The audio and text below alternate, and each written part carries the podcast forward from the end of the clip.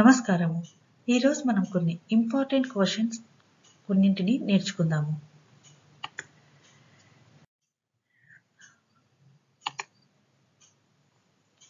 కొవ్వొత్తిని కాల్చడం అనేది భౌతిక మార్పు లేదా రసాయనిక మార్పు? జవాబు రసాయనిక మార్పు. pH 5 లేదా pH 2లో బలమైన ఆమ్లము ఏమిటి? pH 2. కారు హెడ్లైట్లలో ఉపయోగించే అద్దం ఏ రకానికి చెందినది? పుటాకార దర్పణం.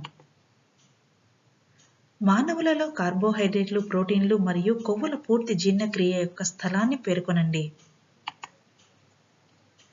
ఎలిమెంటరీ కెనాల్లోని చిన్న ప్రేగు.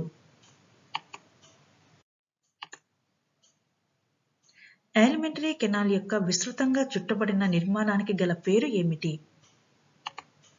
ఇలియం.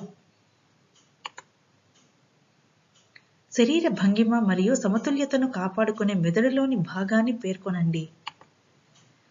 సెరిబెల్లం. కణంలో ఏరోబిక్ శ్వాసక్రియ ఎక్కడ జరుగుతుంది?